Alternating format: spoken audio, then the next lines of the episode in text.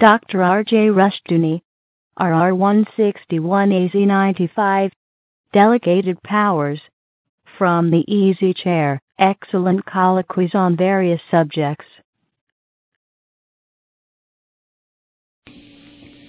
This is R.J. Rushdoony, Easy Chair number 205, October 18, 1989. This evening, Otto uh, Scott and myself will discuss the subject of delegated powers. Now, this may sound a somewhat abstract subject, not related to our everyday life, but I think it is intensely important, very, very essentially related to the problems of our time. Let me start by calling attention to something in one of George Orwell's earlier writings, I believe. Dorothy and I were discussing some things the other day, and she reminded me of what Orwell had written. Before the empire, the British Empire, fell, Orwell had predicted that it would fall, that its day was ended. And he gave a very telling and simple reason for what had happened and what was going to happen. He said modern communications had sentenced the empire to death. Because in the old days a colonial officer was far away in Africa or Asia or somewhere else in the Pacific. And as a result, it was his authority that prevailed. He had to be a man capable of making decisions and with some initiative. But once modern communications set in, it became possible for London to pick up a phone or use the wireless to send him a cable or call him and insist on not only a report but make all the decisions. It meant that London, without a knowledge of what was going on in the field, was making the decisions and the men there out in Burma or wherever else they were were flunkies. Orwell, observing this, felt that an empire could not stand when everything was concentrated in London. Now, there was an inability to delegate the powers to those on the field who knew the conditions best. And as a result, less and less were they able to get capable men. The old colonial officer who was a man capable of making decisions gave way to a bureaucrat ruled by bureaucrats. Well, with that general introduction, I'll ask Otto to make a general statement about the question of delegated powers. Well, it's a very extensive question or subject. What Orwell observed in the empires, I've observed in corporations. The almost all crucial decisions flow up to the top and the time of the men at the top in, uh, well, let's say a poorly managed organization, corporation, or whatever, becomes overloaded with all decisions because they will not permit men in lesser positions to make a decision. Now, this, of course, was uh, according to Cincinnatus, who wrote the book about our defeat in Vietnam. One of the reasons why we lost in Vietnam is that over the field troops that were even engaged in battle, there was a helicopter with senior commanders, and over that, a second helicopter with even more senior commanders who were relaying orders from the air down to the men on the ground. They were afraid to let anybody make an individual move. And of course, this is becoming commonplace in the United States at, as a whole. Uh, uh, we've been listening recently to the reports of the San Francisco earthquake. And it's interesting how many lectures are interspersed with the reportage. They're afraid that people will be left bereft without a thought unless the commentator gives them a lecture. Yes. Well, one of the interesting things too is that uh, in churches, whether they were Presbyterian or Episcopal or Catholic, it used to be commonplace that the man in charge of the local parish rarely had contact with the powers above him. He was a man who made the decisions and lived with them. In those days, the amount of records he was required to keep were minimal. They were essential records. Births, marriages, and excommunications, that sort of thing. But in the era of modern communications and the emphasis on records, men who are pastors are judged in those denominations where there is oversight by a presbytery, a bishop, a district superintendent, or the like. Uh, the emphasis is so heavily on records that their future very often depends on that. Their records are regularly examined. Are the minutes, say, of the session in order? Were they properly recorded? These are the things that are considered important so that the essential thing no longer matters. For example, in one church, a denomination, an elaborate program, this goes back 30 years, of an every member canvass was developed. Every man whose name was on the books and, and those who were not members but were visiting had to be canvassed regularly, annually, to make a pledge, and then if he didn't follow through, you were to uh, go after him gently. Now, of course, most of those people did not realize that when you sign a pledge card, it's a contract. You can be taken to court for it. I don't know that churches have, but nonetheless, that's its status. In this one particular case, a pastor did not like the whole concept of the every member canvass and said, I believe that people should give as they are given to. Well, that particular church was way up near the very top, even though it was a, a parish of people of modest means. Way up in the top in the entire area in terms of giving. But the pastor was rebuked because even though the giving was so good, he had not followed the procedure. The proper process. Yes. Well, that's very interesting. The phrase delegated powers, as you know, is a very old one in English law. One of the reasons for the English Civil War was James was Charles I's uh, forced loans from the people. Mm-hmm. He called them a loan, but of course it was a shakedown. And he would send his agents out in the name of the king to demand a certain amount of money from various landowners, peers, and so forth. Uh, each of these men had the power of the king.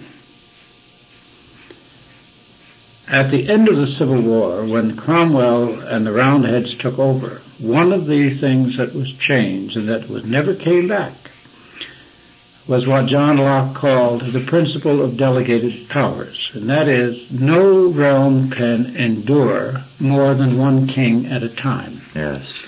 A king who can make 10,000 other kings is oppressive. So there are two things about delegated power. The main point was that the king could not delegate his power because only the king could do certain things. Nobody in his name can do the same things because the power is limited to the hmm. office. That was the underlying principle of our Constitution. The powers of Congress were limited. The powers of the presidency were limited. The powers of the court were limited. And none of the three were allowed to encroach upon the powers of the other two. Now that principle has been forgotten. There's another aspect there because uh, we are also told in the Constitution all powers not specifically given to the President, to Congress, and to the courts are reserved to the people. And there is no room in the Constitution for them to take those powers. That's right. But they have. Oh, yes, they have, because they've forgotten their limitations. Mm-hmm. Now, Congress has violated in a very major way the uh, principle of delegated powers because Congress was entrusted by the Constitution with the power to enact legislation and with the power of the purse. Period. Mm-hmm. What Congress has done, mainly in this century but not entirely, has been to create agencies to administer the areas that it has enacted laws over uh, like the ICC and the SEC and uh, the SEC and, and the so forth. The agencies have received this power from Congress, which has no real constitutional power to delegate it, because it's delegating its own power. And not only has it delegated the power to these agencies to regulate certain areas of, of activity, but the agencies have expanded their power to set up a court system of their own, to set up a police system of their own, so that the agencies not only write laws and forms of regulation, but they administer the forms and they adjudicate mm-hmm. the obedience to the forms and they punish those who don't follow the forms. Now, of course, if you don't like what the agency does, you can always appeal to the federal court. But first you have to go through the battle of the agency. Mm-hmm. And there is no guarantee that the federal court will hear your appeal because the Supreme Court has now persuaded Congress to enact a law saying that the Supreme Court can pick and choose, can reject, if it wants to, any and all appeals. So the court of the highest appeal is no longer the court of last appeal. That could be the Court of Appeals or someone else. Now, the proliferation of these agencies has created a massive bureaucracy which monitors every person in the United States from morning till night, every day of his life. And yet the Constitution has no space at all for any such activities. Yes. So there you see the violation of delegated powers. Well, another area. Some years ago I did a little reading off and on about our foreign policy in the early years of the Republic. And it did interest me how very often we sent uh, strong men abroad. Sometimes they were literary figures, men who could well represent the United States. And since it took weeks for a boat to get any word to them, these men had to make key decisions, whether they were in London, in Moscow, in Paris, or Madrid, wherever they were. And they made them. Now sometimes the decisions were not very good. Certainly, uh, during the French Revolution, George Washington was not happy with the decisions Monroe was making who later became president, in Paris. Uh, Monroe was the liberal of his day and had some fuzzy ideas. But the point is, the man in the field made them. That's no longer true. No longer true for the State Department because an ambassador now is just simply a fellow who goes and attends parties. Yes. State Department runs foreign affairs from the State Department or from the Oval Office. Exactly the kind of thing that Orwell was talking about. We don't have an ambassadorial service in the true sense. Uh, I, and this is not new either. I recall that uh, years ago, at least two two decades ago, and, and, in some cases longer, I became aware of the fact that uh, an American in trouble abroad could call for help from anybody except the State Department. Mm-hmm. The State Department says the laws of the uh, local state take precedence over everything. So if you're caught stealing in Iran, you'll lose a hand. Well, we've seen, for example, uh, on the rare occasions when we've had a strong and intelligent man as uh, an ambassador, Professor Lewis Tambs, who uh, provided the best and most intelligent reports that one could uh, make. But uh, I guess he was too intelligent for the State Department. They could not tolerate his stand. He was supposed to be a mindless rubber stamp. He, Lou Tambs was a very good ambassador. His life was threatened in Colombia many times and attempts were made to assassinate him. The papers here didn't even report it. No. He was not our kind of man as far as the State Department was concerned. Well, uh, William Carroll Bark wrote, uh, oh, 30 years or so ago, very telling analysis on the origins of the medieval world. And it was, to a large degree, an account of the fall of Rome. Why Rome fell, and why the medieval world began so totally decentralized. Why it was that people did not want urban life, because cities died with the fall of Rome. And it was not because people were suddenly uh, barbarians or they wanted a rural life. It was because life in the city had become unendurable through centralization. And he said the great evil in Rome was the great problem that everyone believed the answer to all things was simplification, centralization, the endless concentration of power at the top. So it meant that nothing uh, got ahead, and you had endless people uh, who were running around like King Charles's men, uh, enforcing this centralized and brutal power over a people who had lost all their freedom. Well, there seems to be a tendency in human beings to enjoy a benevolent power and to get closer and closer to the source of power. Practically every corporation that I've ever studied was a monarchy. And the monarchy is the oldest form of government. It is still in existence. Uh, Gorbachev is the king of Russia at this point. He doesn't call himself a king, but he is. And that we have what our founding fathers called an elective monarchy mm-hmm. in the president. In, in recent years, we've had some rather weak individuals occupying that very powerful office, but nevertheless, a strong man would certainly show you that it contains a great deal of power.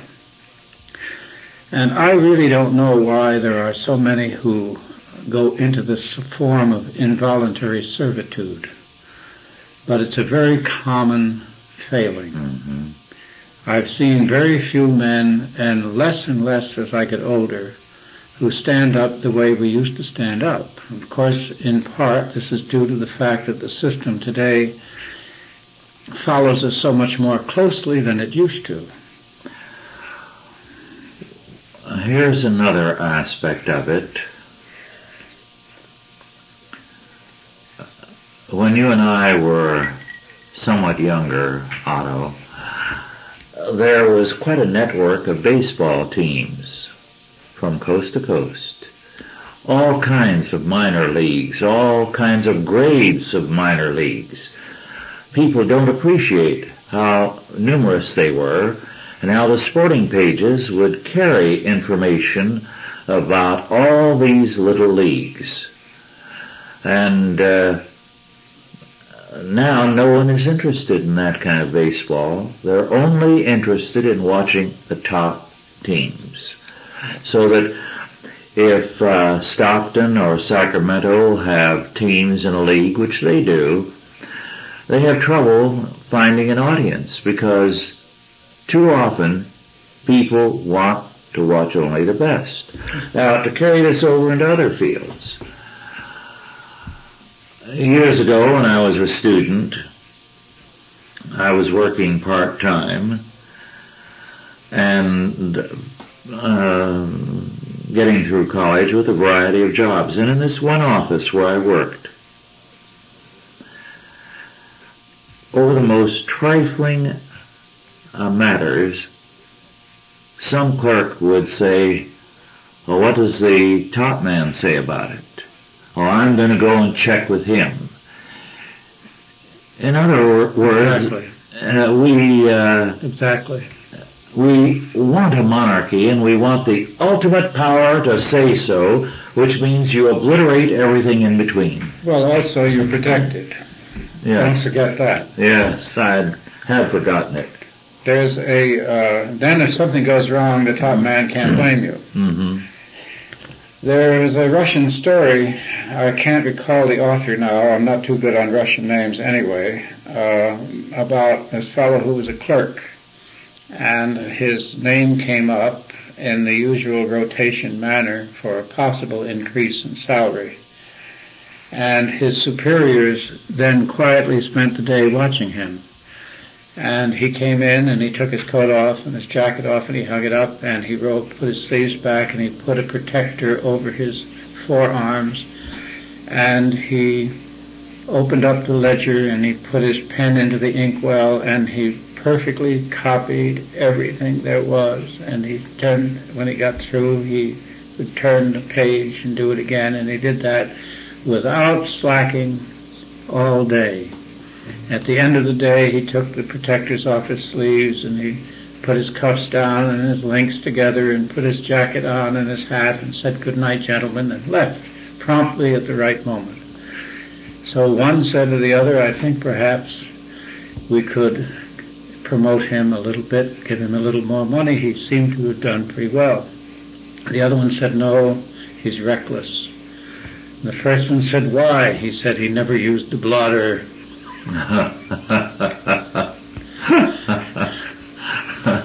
And this mentality permeates our country today. yes. Encounter magazine had an article about 15 years ago on this question. On the question that instant communication, Orwell's mm-hmm. observation, has now reached the point where individual liberty is no longer truly possible. hmm With the computer, with a total dossier, with a complete record of everything you do, of where every money, every penny you spend goes. You cannot have a secret life. You cannot have a double life. You cannot have a private life. hmm An interesting observation on that. I uh, saw something recently, and I don't remember the statistics on how the number of unlisted telephones are increasing because people do not want to be contacted. It destroys their ability to work, and they feel that we will have a telephone for emergency services. But apart from that, we want the freedom to go about our daily task. And then you know when the phone rings, it's somebody that you know. hmm I had an unlisted phone in New York. Uh, the regular phone, you get surveys at six o'clock in the evening or six thirty, some un- uncomfortable moment. There was one uh, survey that called and Anne answered, and uh, the question was, "What is your goal in life?" And she said, "I'm an Anglican." And the party said, well, that's not the answer. And Anne said, that's not the question. And Anne said, that's the answer. But I read now that the government has an outline and a profile which marketing people acquire. They are now grouping the American people together in terms of their zip codes, in terms of the neighborhoods in which they live. And they have discovered, which of course we always knew, that similar people are apt to live in similar localities. Mm. And I don't know whether the people make the locality or vice versa. It doesn't mm-hmm. seem to matter one way or the other. And on that basis, they're directing advertising and voting appeals and congressmen's mails and so forth. Now, all of this sounds so fearsomely efficient that you would really think that they're going to be able to control us. But I remember being asked by the oil company I was connected with what the chairman should say to the church committee. The church committee, Senator Church was heading. They were going to subpoena him on, and ask him about international payoffs. Uh, I recall that in Washington then they refused to call Mr. Church a church. They called him a Sunday school because they said he wasn't big enough to be a church. Senator Sunday School. At any rate, Senator Sunday School was thinking of running for president, and he was going to bring in the chairman. And the counsel said, well, what do you think he ought to say? And I knew they had exhausted all the conventional uh, attempts. So I brought up the delegated powers issue. And I said he should say that there's only one king, and that since the company had already answered questions from the SEC and the IRS and various and sundry other groups, that to be called in by this final group was a little bit too much, that each of the groups had said they were the king. Senator Sunday School now was calling himself the king. He was trying to prove he was worthy of being a king by beating up American citizens in front of the world, which of course senatorial committees enjoy doing, and uh, went down that line. Well, the counsel said, we've tried everything else, let's try that. And I was amazed. I never thought they'd take that advice. I went home and then I waited a few weeks and nothing happened, so I called up and said what happened. And they said, oh, oh well. We showed that testimony, that statement, to the senator's staff, and they tore up the subpoena. Very good. Now, in effect, it's a world of people, not of rules. Mm-hmm. The rules are only applied, and we all know this, to certain people and not to all the people. Yes. And this is one of the reasons for the vast and growing disillusion of the nation with its government. Mm-hmm. It is no longer fair. People are afraid of it. It is no longer functioning properly. Yes. Before we continue, Otto, I'd like to ask a question. Did you ever read Dmitry Merezhkovsky's Republic of the Southern Cross? No, I never did. Did you read anything of Merezhkovsky? No, I don't oh. think so. He was a very interesting writer, in some respects brilliant, in other respects decadent. His most famous work, which uh, in the 20s and 30s was out in a modern library trilogy was Christ and Antichrist. Hmm. A great deal in it uh, was very, very uh, interesting, but uh, he also had a great many peculiar ideas.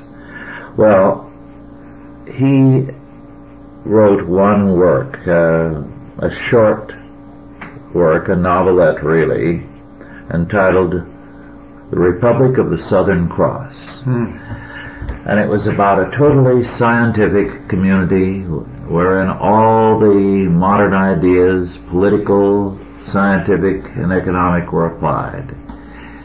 It was a community in Antarctica, under the ice, manufacturing, everything automated, every person with a job to do, totally controlled.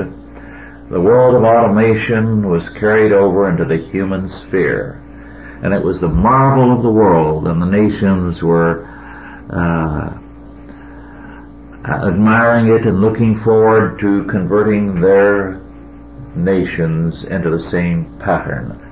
Then suddenly there was a blackout as people in the Republic of the Southern Cross began suddenly to fall apart, to rebel, to do mindless things such as wrecking everything in sight. And that was the end of the Republic of the Southern Cross. It was a very telling story. I haven't done it justice. Uh, it's sad that it's forgotten when it's so much needed in our time. Interesting. It sounds very interesting. It, you know, I, I think I mentioned to you that I recently finished a book of uh, analysis of the Odyssey, and it was a rather interesting analysis. The writer uh, reminded us that the word Odysseus means man of suffering, and his task, of course, was to come through these various tests. At the very end of his travels, he was washed ashore, as you remember, on an island that was very remote. It was occupied by the Phaeacians, who had an extremely advanced civilization because they were under the special protection of Poseidon. They had magic boats that could travel in the space of a thought anywhere in the world and that could travel over the water so that they were never affected by the storms or the waves. And they had all the comforts that were possible to conceive in Homer's time. The princess who found Odysseus took him to her palace, uh, where he was bathed and dressed and then she went into her chambers, her rooms, where her nursemaid came and her servants and took care of her. It was a great literary society in which they, the, the poets would play and sing and tell them stories about events that happened, heroes of other places, other times. And in effect, they saw life from a distance they saw life from inside their shelter, mm-hmm. where they were remote from all the suffering and the tragedies and the ups and downs of other people. And Odysseus' last gift from them was to be placed in the magic boat with all kinds of presents, presents greater than the loot that he originally had from the fall of Troy. And he was transferred to the quickness of thought back to Ithaca. And then Poseidon grew bored with the Phaeacians and snuffed them out. And because they had never done anything, because they had never truly lived, there was no record and no memory of them. Mm-hmm. And it was impossible to read this without suddenly thinking of the United States sitting here in this great garden, watching life on television, living in various soap operas and dreams, inundated with the literature of the ages and all the classics, and watching all the tribulations of other parts of the world while we're removed. And we have something like the San Francisco earthquake, and a comparable earthquake in Armenia, I understand, snuffed out 20,000 people. They snuffed out two or three hundred in San Francisco and we act as though this is a great terrible thing. All Nicar- all Managua, I reminded you a little while ago, was snuffed out in five minutes. Tens of thousands. Hmm. Because a real earthquake cannot be withstood by anything. And I think then, you know, to delegate power in a country like ours at, at a time of this sort is not really so difficult. when there's a crunch, authority then has got to either prove its value or relinquish its position. Well, a remark so common among many Christians when they have adversity.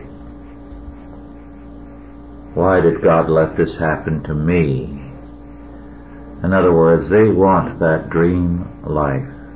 Yes. They want a trouble-free existence. Security. Security. Security. In a fallen world, they want security. This is what Hitler offered. Yes. That's what they traded him for, so mm-hmm. he'd take care of them. This is what Lenin offered. Yes.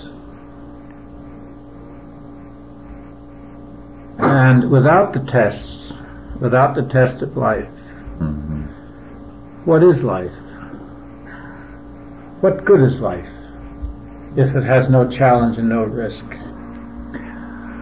Everybody wants God to make them His specially spoiled child. Well, you know, God's favorites are the ones that he exacts the most from, the martyrs. Yes. I mean, if he takes the most from the best and the least from the worst, hmm you shouldn't expect to get away with everything. Yes, that's what we are told. That if we do not have the Lord's chastening, then we are not sons but bastards. That's not a popular uh, passage in Scripture. There's a lot of passages in scripture that are not popular. I mean, I once told a fellow, a drunk, about the fool returning to, to his sin like a dog to his its own- vomit. Yes. And he shuddered, shuddered visibly. He was shocked. There are people who are easily shocked, you know. yes. Not by the sort of things that you would expect them to be shocked by. They're shocked if you say anything that strikes home where they're concerned. That's unpardonable. It's like the statement of a woman to me once that I was obviously not a Christian because a Christian never hurts anybody's feelings. Then a Christian could never be able to open his mouth, could he? yes. Well, the whole question of power and authority in this country is very interesting. When we were young, as you were saying before, there was a great deal of talk about how independent we were. And there was a considerable amount of independence. You could still punch somebody in the nose without having a federal case made out of it. And uh, you could quit and get another job without a dossier or a resume. Uh, we didn't have therapists to come in to tell us how to handle our grief. We had friends, we had clergymen, we had a church. Uh, the idea that school children would be asked what their parents did at home was something that never entered anyone's mind. And there's been a great deal of loss of freedom by simply not standing up. We're talking about delegated powers and it is worthwhile just to consider what power means. Yes. Because uh, one of the things I've never forgotten was uh, a good many years ago visiting a community in northern Minnesota on the Canadian border where they had a heavy gumbo soil. When uh, I was there, it was early winter, and uh, there was no uh, pavement on the streets. I put on my overshoes and walked from the hotel to a store across the street, and it was as though I had snowshoes because the mud just clung uh, to my feet, and there was uh, scrapers there that you'd try to knock off that uh, gumbo in order to go into any place. Well, one of the men there was telling me, he said, you know, until recently, nobody could work this land. You could not touch it with uh, horse-drawn equipment. It, it was too heavy a soil. But now it's a very rich and productive area because we have the power to work. Tractors. Now, his view of power was in terms of production, Sure. activity. Right. But the modern concept of power is the power to rule over others, to put them down, Yes. to do your will with other people. So the whole concept of power has been warped. Well, individual power came in with Christianity. The power of the individual was equal to the power of the state because under God you were free. The only person you had to obey was God. You didn't have to obey other men. Now this comes up in all kinds of forms. I once had a commission to do an article about psychological testing in the 50s. So I applied uh, three different companies for a job as a salesman. And I said I was a business writer and I was tired of uh, being a business writer, that I was used to interviewing businessmen and getting along with them, and I thought that I could uh, sell pretty well if I was selling intangible services and whatnot. One of the companies was the U.S. News and World Report, know, which had something called the Bureau of National Affairs, I believe. I'm not positive. And they were selling a whole series of bo- law books and books on accounting to lawyers and accountants. And they would add a supplement to them uh, whenever Congress changed the rules and so forth. A very good service, and they needed a man in the Wall Street district. They gave me, I remember, an entire week of tests, psychological tests, including a test on your sense of humor. And I won't repeat the jokes, but I remember a few of them. Some of them were funny and some of them were not. And I wrote on some of them, ha ha, good joke, and others I wrote, bad joke, poor humor, uh-huh. things like that. And I answered all the questions honestly, and at the very end of the interview, I recall, was a psychologist. He was a little fellow, his toes barely touched the floor from his chair and he was he was a, a mild kind of man, and he said you kept saying you've done so well, and I said, well, I don't know how I could have done so well. I didn't answer all those questions. Oh well, he said. Uh, some of those questions were only a schnuckle would answer, and we're not in the business of hiring schnuckles.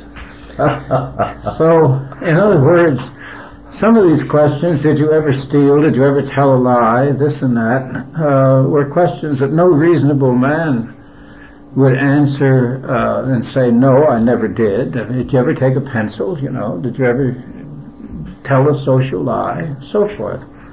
So there were a lot of tricks in the test. And uh, my conclusion was that the tests were an invasion of privacy, but that you didn't have to allow your privacy to be invaded. After all, you couldn't expect the government to keep people from trying to invade your privacy. It was up to you to defend your liberties and to refuse to go along with such an invasion. And the editors were very upset. They said, "No, that's not that's not right at all." They said, "You didn't need the job." I said, "How do you know I didn't need the job?" I mean, some of these are pretty good jobs, and I might have taken them. I wouldn't have taken them in any different way if uh, I had decided that I wanted the job. And they said, well, we, we doubt that, Otto, and, and uh, we just don't think that that's a valid conclusion. What they wanted me to say was quite simply that people were being victimized by the tests. And that brings up the whole question of victimization of rights, whether your rights are, are given to you. Your rights are not given to you. Your rights are something that you must exercise. If you don't exercise, you have given them up. Mm-hmm. Yes. Well, going back again to Orwell's point,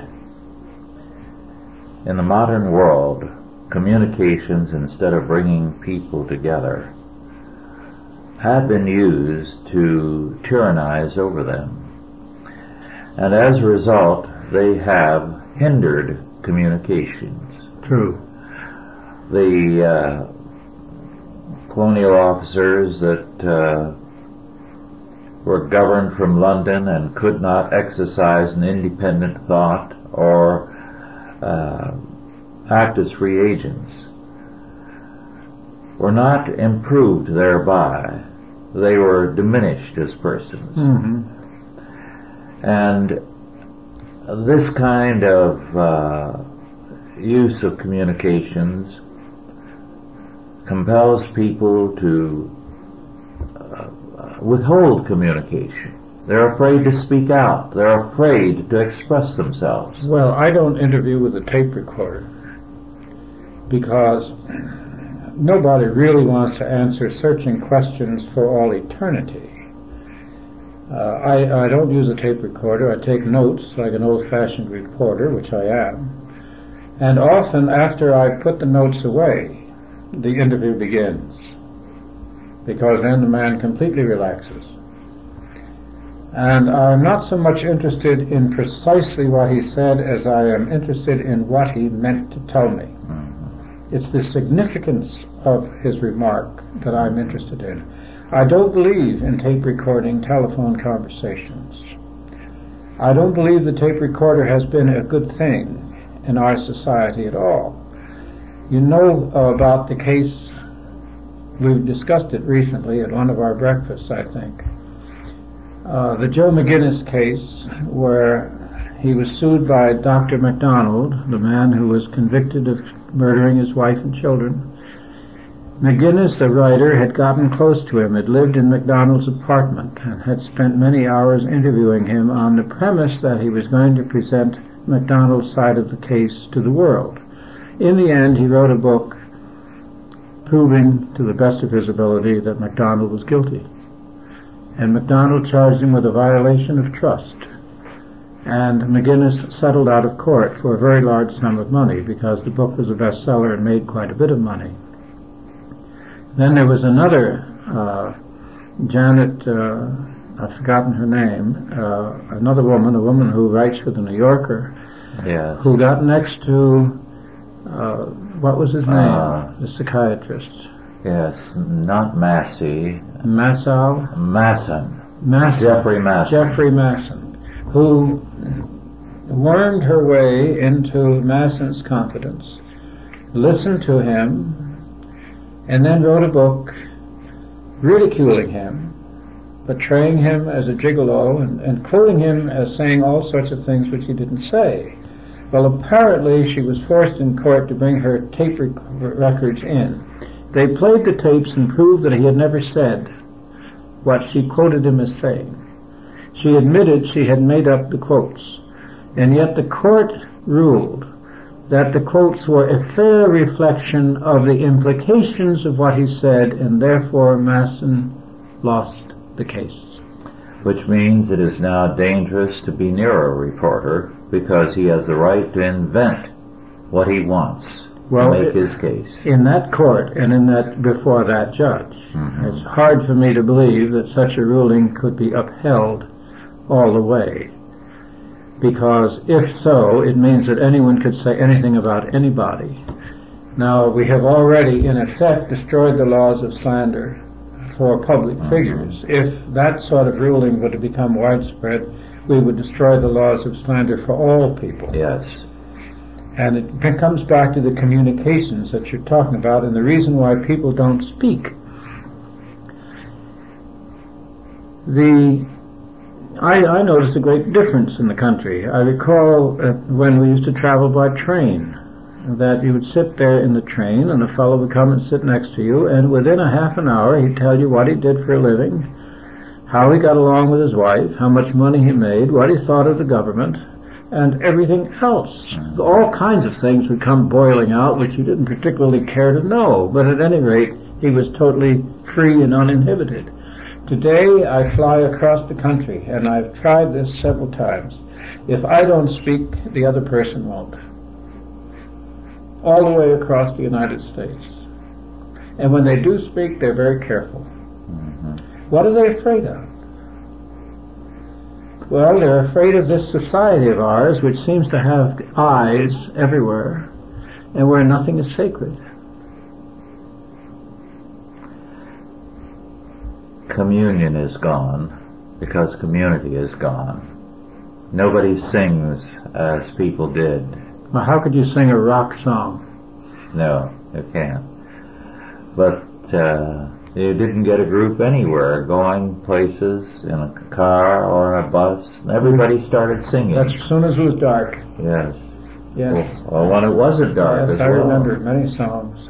Yes. hmm Delegated powers. Well, we're becoming a very powerful nation, we're told.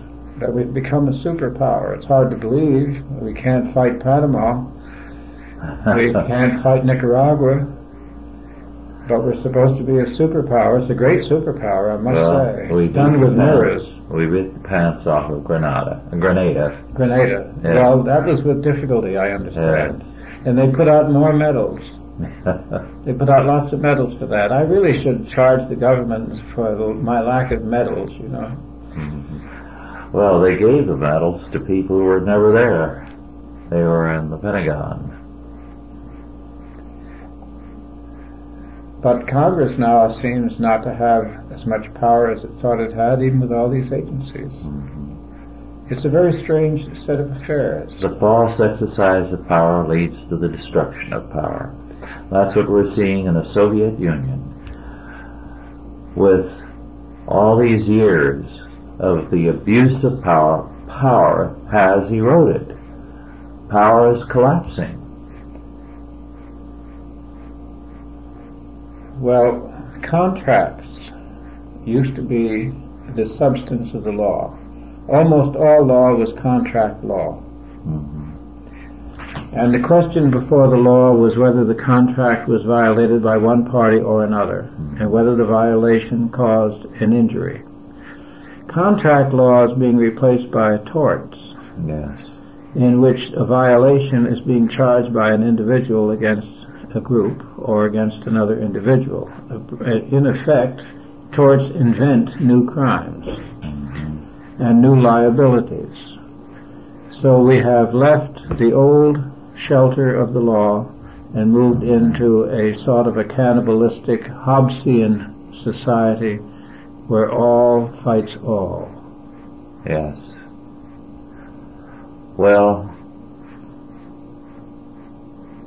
Orwell saw this sort of thing as basic in 1984. When he wrote 1984, he presented a world in which no one had any initiative or power on their own, where an anonymous big brother who may or may not have existed, who might have been a collection of people, was presented as the Lord and Master of all. All things were under him, and you did not dare think independently. Well, Big Brother never did appear in the novel, if you recall. That's right. He was mentioned, but he never appeared. Now, we have the Big Brother system without Big Brother. We don't have an individual. We don't have a Hitler. We don't have a Stalin or a Lenin or a Castro or whatever. So therefore, we have the illusion that we have more freedom. But with all these committees, all these agencies, all these commissions, uh, it's hard for me to think of an unregulated area. And in fact, the liberals every so often say, aha, that's an unregulated area. Yes. As though that's a terrible thing. That we must see that that area is governed and monitored. We must not allow this to be unregulated. Yes. Well, of course, this uh, contains the seeds of its own downfall. Yes. Well, we have just a couple of minutes. Is there a last statement you'd like to make now, Otto? Yes, I think the Christian revival, the Christian reconstruction, is a sign that the encroachment of power upon the individual is arousing the Christian instincts of the people. Yes, and the resistance is growing. I was talking with a pastor today who in terms of what Shelby Sharpe wrote about is being taken to court. and they're going to fight. And it is uh, exciting to see the resistance. It means problems, it means a battle, but it means there are people out there who are ready to fight for their Christian freedom. Marvelous. Yes. Well, thank you all for listening, and God bless you. Authorized by the Chalcedon Foundation. Archived by the Mount Olive Tape Library. Digitized by Christ Rules.com.